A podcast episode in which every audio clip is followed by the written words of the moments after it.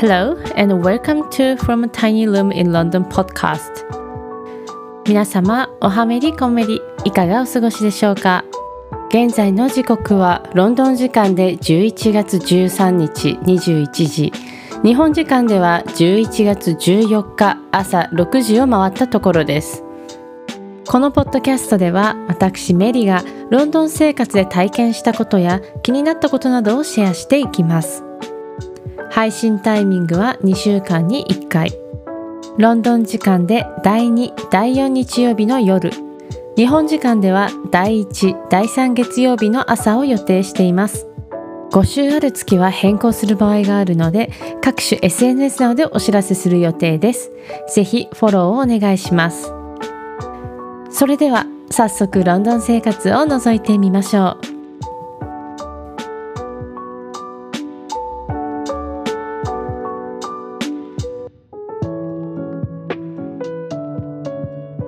えー、11月も半ばに入りましたけれどもね。皆さんいかがお過ごしでしょうか？私はですねあの10月の末ぐらいからぐっと寒くなりましてロンドンは。で本当に最近も最高気温でも15度以下みたいな日が続いてるんですけどまあねあったかくしようあったかくしようとは思ってたんですけどもこの月始めに思いっきり風邪をひきましてですね。その、まあ、前の配信の時にもお話しした通りに私は映画祭のボランティアをねちょっとしていてその映画祭の事務所に行ったりとかすることが何度かあったんですけどまああのまあオフィスもちょっとひんやりするような場所だったりでバスに乗って通勤してたのでえーと、こう外でね寒くないようにと思ってそれなりにあったかい格好はしてたんですけど、まあ、家の中も寒いっていう状況で、ね、それでまあなんとなくこう鼻水が出るなみたいなちょっと風邪ひきそうだなと思って葛根湯とかねちょっと飲んだりしてたんですけどもね、えー、それも虚しく普通に熱がねまあなんだろうな、まあ、微熱ぐらいの勢いなのかもしれないんですけど本当に7度とか 8, 8度いかないぐらいだったのででもまあこの部屋が寒いし私は割と平熱も低い方なのでまあまあしんどくてですね。でもそうなったらくしゃみ鼻水止まらんみたいな。で途中から鼻づまりがひどくて。だからかなり解消するまで熱は本当23日であのすぐ下がったんですけどこう鼻づまりとかくしゃみとかが落ち着くのに、まあ、結局1週間ぐらいかかったのかな。そう。でねまあお薬は日本から持ってきたものを飲んでたんですけどね。こうやっぱりビタミン C 取った方がいいんじゃないかとか思って近くに韓国系のスーパーがあるのでそこであのなんか蜂蜜レモンみたいななんかでっかいジャムの瓶に入ったようなやつを買ってそれを割とねひたすら飲んでましたね。まあ普段私お茶ばっかり飲んでるのでたまにそういうちょっと味変じゃないですけどのもできてよかったなとは 思いつつなんか日本にいた時もそういうレモンのなんかお湯に溶かすやつはよく飲んでたので特にちっちゃい時ね。だからなんか懐かしいなって思いながら 飲みつつ薬を飲んでご飯をしっかり食べてなるべくあったかくして睡眠もよくとってって感じでだいぶねまだ若干鼻詰まってる感はあるかもしれないですけど声も。でもうんだいぶ良くなりました。でそのせいでですね映画祭でチケット余裕あったらこの作品見たいなとか思ってたものがもう一切見れず。本当にねこれが悲しい。見たい作品いっぱいあったのに。でもともとその劇場でのボランティアシフトは1日しか入ってなかったんですけどなんかもうちょっと増やしてもらえないかみたいなことをその、ボランティアコーディネーターの方にお話しした時にじゃあ今度空きが出たらすぐ先に連絡するねみたいなことをおっしゃってくれてて。で実際ここ開くんだけどなんかシフト入れるみたいなことを聞かれていやーってそれが多分熱出て2日3日後ぐらいだったからさすがにちょっと厳しいかなと思って。ちょっと行けそうにないですってことでお断りして。だから映画祭は2週間ぐらいやってたんですけど最初の1週間は全く参加できず。っていうねちょっと残念な結果になってしまいました。でもね今週から行ったので、まあ、まずはえっとまあ、フォーラムみたいなイベントトークショーみたいなのに行ったのとあとその昨日12日の日曜日がそのボランティアシフトが入ってたのでそれでその映画館行って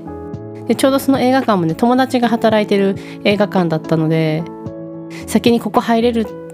と思うんだよねっていう話をてか入ることになりそうなんだよねみたいなことをちょっと連絡してたので彼女もその日にバイトのシフトを入れるようにこうリクエストしててくれて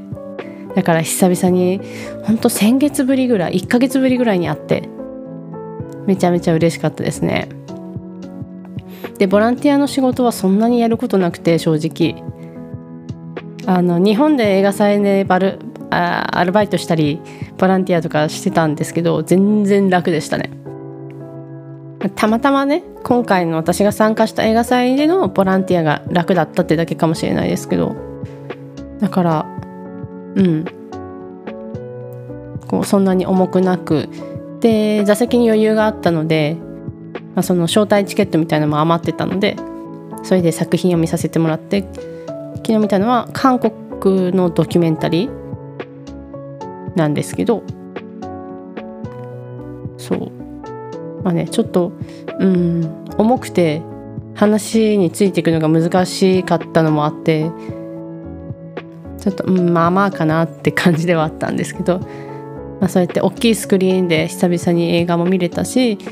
そのボランティアのもう一人ボランティア一緒にやってた子がいたのでその子と待ち時間をお話ししたりとかあとその現場担当のボラン映画祭スタッフの人もすごいいい人でだからねまあ私も早めに着いてたのでそのまあ作業するまでの間とかいろいろお話ししたりしてました。そのねフォーラムに行った時もなんかたまたま近くにいた人とかと話してなんかすごい盛り上がって仲良くなっちゃったりして 帰りにねあのインスタのアカウントを交換して帰ってきたりとかしましたね。そうこっちだと割と最近こう仲良くなってなんかこれからもちょっとその人の活動を知りたいなとかもうちょっとこうはなんだろう仲良くなりたいなっていう時にすぐみんなインスタ持ってるって聞くんですよ。それは日本も同じなのかな？なんかね勝手なイメージインスタってこうまだまだこう大学生とかそういう若い世代の方が使ってるイメージが日本だとありますけどで私だったらなんだろうどちらかというとみんなツイッター持ってるの方が聞く率高かったので最近みんなインスタ持ってるってこっちで聞かれるからなんか私もなんか仲良くなりたいなみたいに思った人にはもうすぐインスタ持ってるって聞いてあのアカウント聞いて。そうするとね意外となんだろうそういう映画祭関係とかそういうイベントで出会うと共通の知り合いがめちゃめちゃいるみたいな状況が生まれてて「えなんでこの人知ってるの?」っていうのでこう話が広がるしロンドンって、まあ、そんなに大きい街なんだろうササイズ的にはそんなにすごい大きい街ではないと思うんですけど人が多いじゃないですかだからなんかこんだけいろんな人がいる中でこの共通の知り合いが何人もいるみたいな本当になんか世界は狭いなっていう風に感じたりしておりました。はい。でまあそのね最初にお話しした通り1週間ほどそのまあ風邪でねずっと家と、まあ、近所のスーパーに行くぐらいの生活をしてたので本当にね今回何を話そうかなと思って。何も話すネタがないなと思ってたんですけど。一個ねあのイギリスで、まあ、まあまあ大きなイベントみたいのが11月はあって。でそれがあのガイ・ホークスナイトって呼ばれるものなんですけど毎年ね11月5日にあの行われるイベントで、えっと、まずそのガイ・ホークスナイトが何かっていうとあの昔ね議事堂をあの爆破しようっていう 計画をしてた人があのガイ・ホークスっていう人がいて。でまあそれは実際には実施されなかったのかな？その火薬は運び込まれたけど爆破はできなかったはず。でえっ、ー、と、まあ、それに倣ってっていうのかな？11月5日っていうのは、まあ、ロンドンとかてかイギリス全土であの花火が上がるんですよ。でイギリスってそんなに花火を上げるイベントって多くなくて、まあ、ガイ・ホークスナイトとえっ、ー、とニューイヤーぐらいかなって思うんですよその一大イベントとしてやるもの。そうだから結構大きくてなんか毎年ね有名な大きい公園みたいなところでそのファイアワークスなんかやりますみたいなのでイベント化しててだからその日本もそうだと思うんですけど花火見るために有料の座席とかなんだろうエリアに入るためにこうチケットを買わなきゃいけないとかあると思うんですけどそういう感じでねイギリスでも行われたりしております。でまあね11月5日私は絶賛体調不良、まあ、風邪ひいてね外出れる状況ではなかったのでその花火が打ち上がってる音なんかを聞きながらねあのお部屋にいましたけども。でこの時期近づくとスーパーとかでも花火が売られるんですよね。だから近所のお家とかでも花火が上がってるのが見えたし聞こえたりしてました。えガイホックスナイトっていうとやっぱ私がイメージするっていうか思い出すのはあの映画でね「V for Vendetta」っていう映画があるんですけど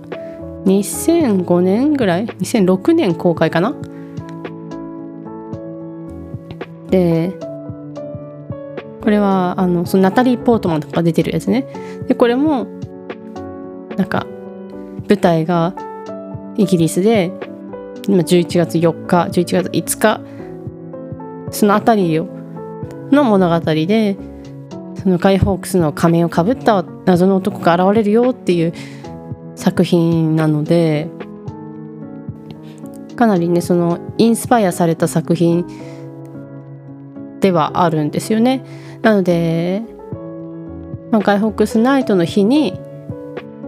映画館で上映してるところもあったりとかするし私もなんか久々に見たいなって思ったんですけどまあ行けなかったしねで配信サービス探したけどなんかなかったからしょうがないと思って諦めましたまあでもこの作品もねあの私は結構好きな作品でなんだろうなまあクライムっぽいミステリーっぽい感じのテイストでなんか原作は一応コミックスらしいんですよねアメリカの。なのでもし興味がある方は是非見てみてください。まあ、あとイギリスで11月のイベントっていうと、まあ、私はあの参加してはいないんですけどディワーリーっていうインドのお祭りがお祭りお祝いがありますね。でやっぱりイギリスってまあ、歴史的な関係もあってインド系の人が多いんですよね。でなので結構学校とかでもそういう学校大学とかって結構いろんな国のいろんな宗教のお祭りをとかお祝いを結構イベントとして行ったりするんですけど、まあ、私の大学でもあったしでまあその中で結構なんかきらびやかっていうか面白いなって私も思いながら見てたのがこのディワーリーで。ディワーリーは今年は11月12日だからちょうど昨日ですよね。がその当日だったらしく。なんかね別名光のフェスティバルとも呼ばれるらしいですよ。だからねこういうのを、まあ、留学生とかはねあの、まあ、コースによってはインド系が多い方もコースもあるでしょうからそういうとこではインド系のお友達と一緒にディワリーをね祝ったよっていう方もいるんじゃないかなと思います。あとはそうだな本当にねこの1週間休んでたせいで何もなんか遊びに行ったりとかができてないんですけど、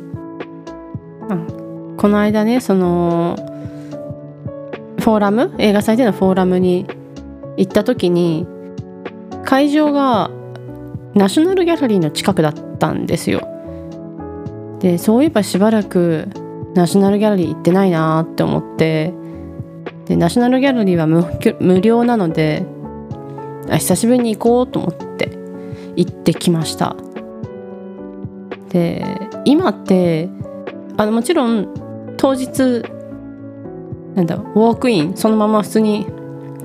美術館行ってもいいんですけどオンラインで予約ができるんですよね。結構15分刻みとか細かくて。で私まあなんか移動してとりあえずお腹空いたからご飯食べようと思って近くでなんかご飯食べながらこうナショナルギャラリーのウェブサイト見てたら本当にね結構予約枠が空いててそれこそ15分後とか30分後とかのチケットも空いてたからあそれだったらいいやと思って、まあ、もうご飯食べ終わるしと思って15分後ぐらいの予約してあのナショナルギャラリー行ったんですけどあのやっぱめちゃめちゃ並んでてそのウォークインの人たちは。でその列をまあ多分ね並ぶって言っても5分10分だとは思うんですよ。だけどその列をスキップしてあの入れたのであのもしナショナルギャラリー行くよっていう人は無料なんでどっちにしたって。面倒くさいかもしれないけどあのウェブサイトでフリーチケット予約していった方が絶対いい。特にこれから寒いからあのうん寒いから。風邪ひかないようにねしたいし。で天気もこれから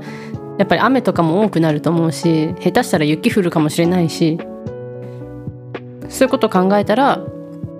絶対に予約していた方がお得。うん。でお手洗いも綺麗だった。でカフェもあるしレストランもあるし。でショップは2箇所。まあ1階と2階で売ってるものが微妙に違うから両方行くのがいいと思う。まあでも多分大体は2階の方で済む。うん。でマップは2ポンドだったからそれもウェブサイトで全部見れるからあの PDF ダウンロードしてどこの部屋に何があるって見たいものがあるんだったら絶対チェックしてから行った方が効率的に回れるしいいと思います。で例えばナショナルギャラリー何があるのって言ったら例えばゴッホのひまわりの一つがある。ね、ひまわり日本にもあるけど日本にあるのとは違うひまわりだからで結構人なんていうか周りにいっぱいいるであとモネもあるしうんなんだルノワール？ルノワール？違う違うじゃレンブラントよ。そうレンブラントもあったし。でえっ、ー、とイタリア系のもあったけど私は今回は私は基本的に割とフランスとかオランダの作家さんの作品が好きなのでそっちをメインに行っちゃったからあんまり覚えてないですけど宗教画も結構あったし。うん。あの詳しくはホームページをぜひご覧いただき。で今の時期だったらグッズコーナーにクリスマスっぽいものもあったりとか、まあ、そんなに多くなかったけどね。なのでまあ面白いんじゃないかなって思います。あとナショナルギャラリーのいいところっていうのはまあ中心地にあるってことですよね。大きい美術館ってちょっとなんだろう。外れっていうのかな？例えばその前に話したかもしれないですけどあのビクトリアアルバート美術館はサウスケンジントンってまあそんなに遠くはないけどそのまあドセンターってわけじゃない？でテートとかもちょっと川が私。って考えると観光地が集まってるようななんか観光で行く場所が集まってるエリアにそのトラファルガースクエアはあるしそこにナショナルギャラリーあるしっていうのですごいアクセスがいいと思います。ただその分観光客も多いし人も全体的に多いエリアだからまあスリとかには気をつけてほしいなって思いますね。でそのトラファルガースクエアちょうどあの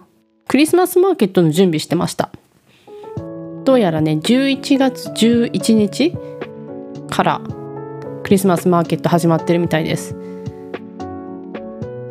なんか見た感じそこまで店舗数多くなさそうって思ったんですけどもしかしたらこれから準備するエリアもあるのかもしれないし点灯式が12月っぽかったのでこれからその、まあ、ツリーみたいなのとか作るのかな？うん。またね近く寄ったらちょっと見ていきたいなって思ってます。でまああとトラファルガーから歩いて10分10 15分もかかんないかな？10分ぐらいかな？のところにレスタースクエアっていうあの広場があるんですけどレスタースクエアはねあのウエストエンドその劇場がいっぱいあるエリア。とチャイナタウンのすぐ近く。なんですけど。レスタースクエアのねクリスマスマーケットはもう始まってました。結構人いた。でレスタースクエアはすごい広いわけじゃないんですよ。そのクリスマスマーケットやってるエリアが。だから結構ぎゅうぎゅうになると思うんでそれこそスリには注意したいし。まあ一応あの入り口でこれはナショナルギャラリーもそうだったけどあのカバン見せてみたいなのとかをやったりしてる時もあったのでまあねあんまり大荷物を持っていかない方がいいかもしれないですね。うん。でまあそんなに私もちらっとしか見なかったからあれだけどすごいクリスマスっぽいお店があるかっていうとそうでもない気はしていますが雰囲気はあるしイルミネーションとかも結構てかライティングがすごい綺麗だったりするので、まあ、ちょろっと近く通った時に覗いてみるのはいいんじゃないかなって思います。でレスタースクエアからだったら、まあ、トラファルガーも近いけどピカデリーサーカスとかリージェントストリートとかそっち側にも出やすいと思うからでそれこそリージェントストリートとか、まあ、あとちょっと一本入ったカーナビストリートとかはイルミネーションが結構ね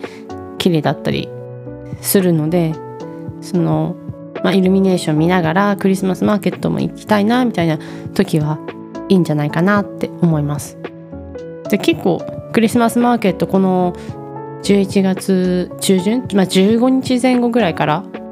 いろんなところでね始まるので私もいくつか行く予定があるのでであとクリスマス限定のなんかショーっていうかそういうものも結構いろんなとこでやっててあの面白いのでまあ次回はねその話もできるんじゃないかなと思うしあのこの鼻声な感じをね次回は直して収録に挑みたいなって思いますね。うん、ああとねあのリバティって日本でも有名だと思うんですけどあの小花柄のもの製品で有名なところ。リバティの一番上のところには一番上のフロアの一角はクリスマスショップになっててえっとオーナメントがめっちゃあるんですよ。であ多分時間によってはめちゃめちゃ混むしエレベーターもマジで来ないからあの正直階段登った方が早いんですけどあのもしクリスマス時期あでもね10月ぐらいからクリスマスショップあったと思うんだよな。だからまあこの10月11月12月ぐらいでロンドンに来る人はリバティに行ってみると面白いと思います。オーナメントね壊れやすいものも多いから持って帰るの大変だと思うんですけどあの見てるだけでも面白いのでリバティもおすすめだしまああといろんなねちょっと高級ハイソサイティ的な高級ブランドとかもこう外装をクリスマス仕様にしてるのでそうやって街並みだけ見るのも楽しいなって思うので私もね時間がある時にはその辺を見て回りたいなと思っております、まあ、なんだかロンドントラベルガイドみたいになっちゃったけど今週はこんな感じでした。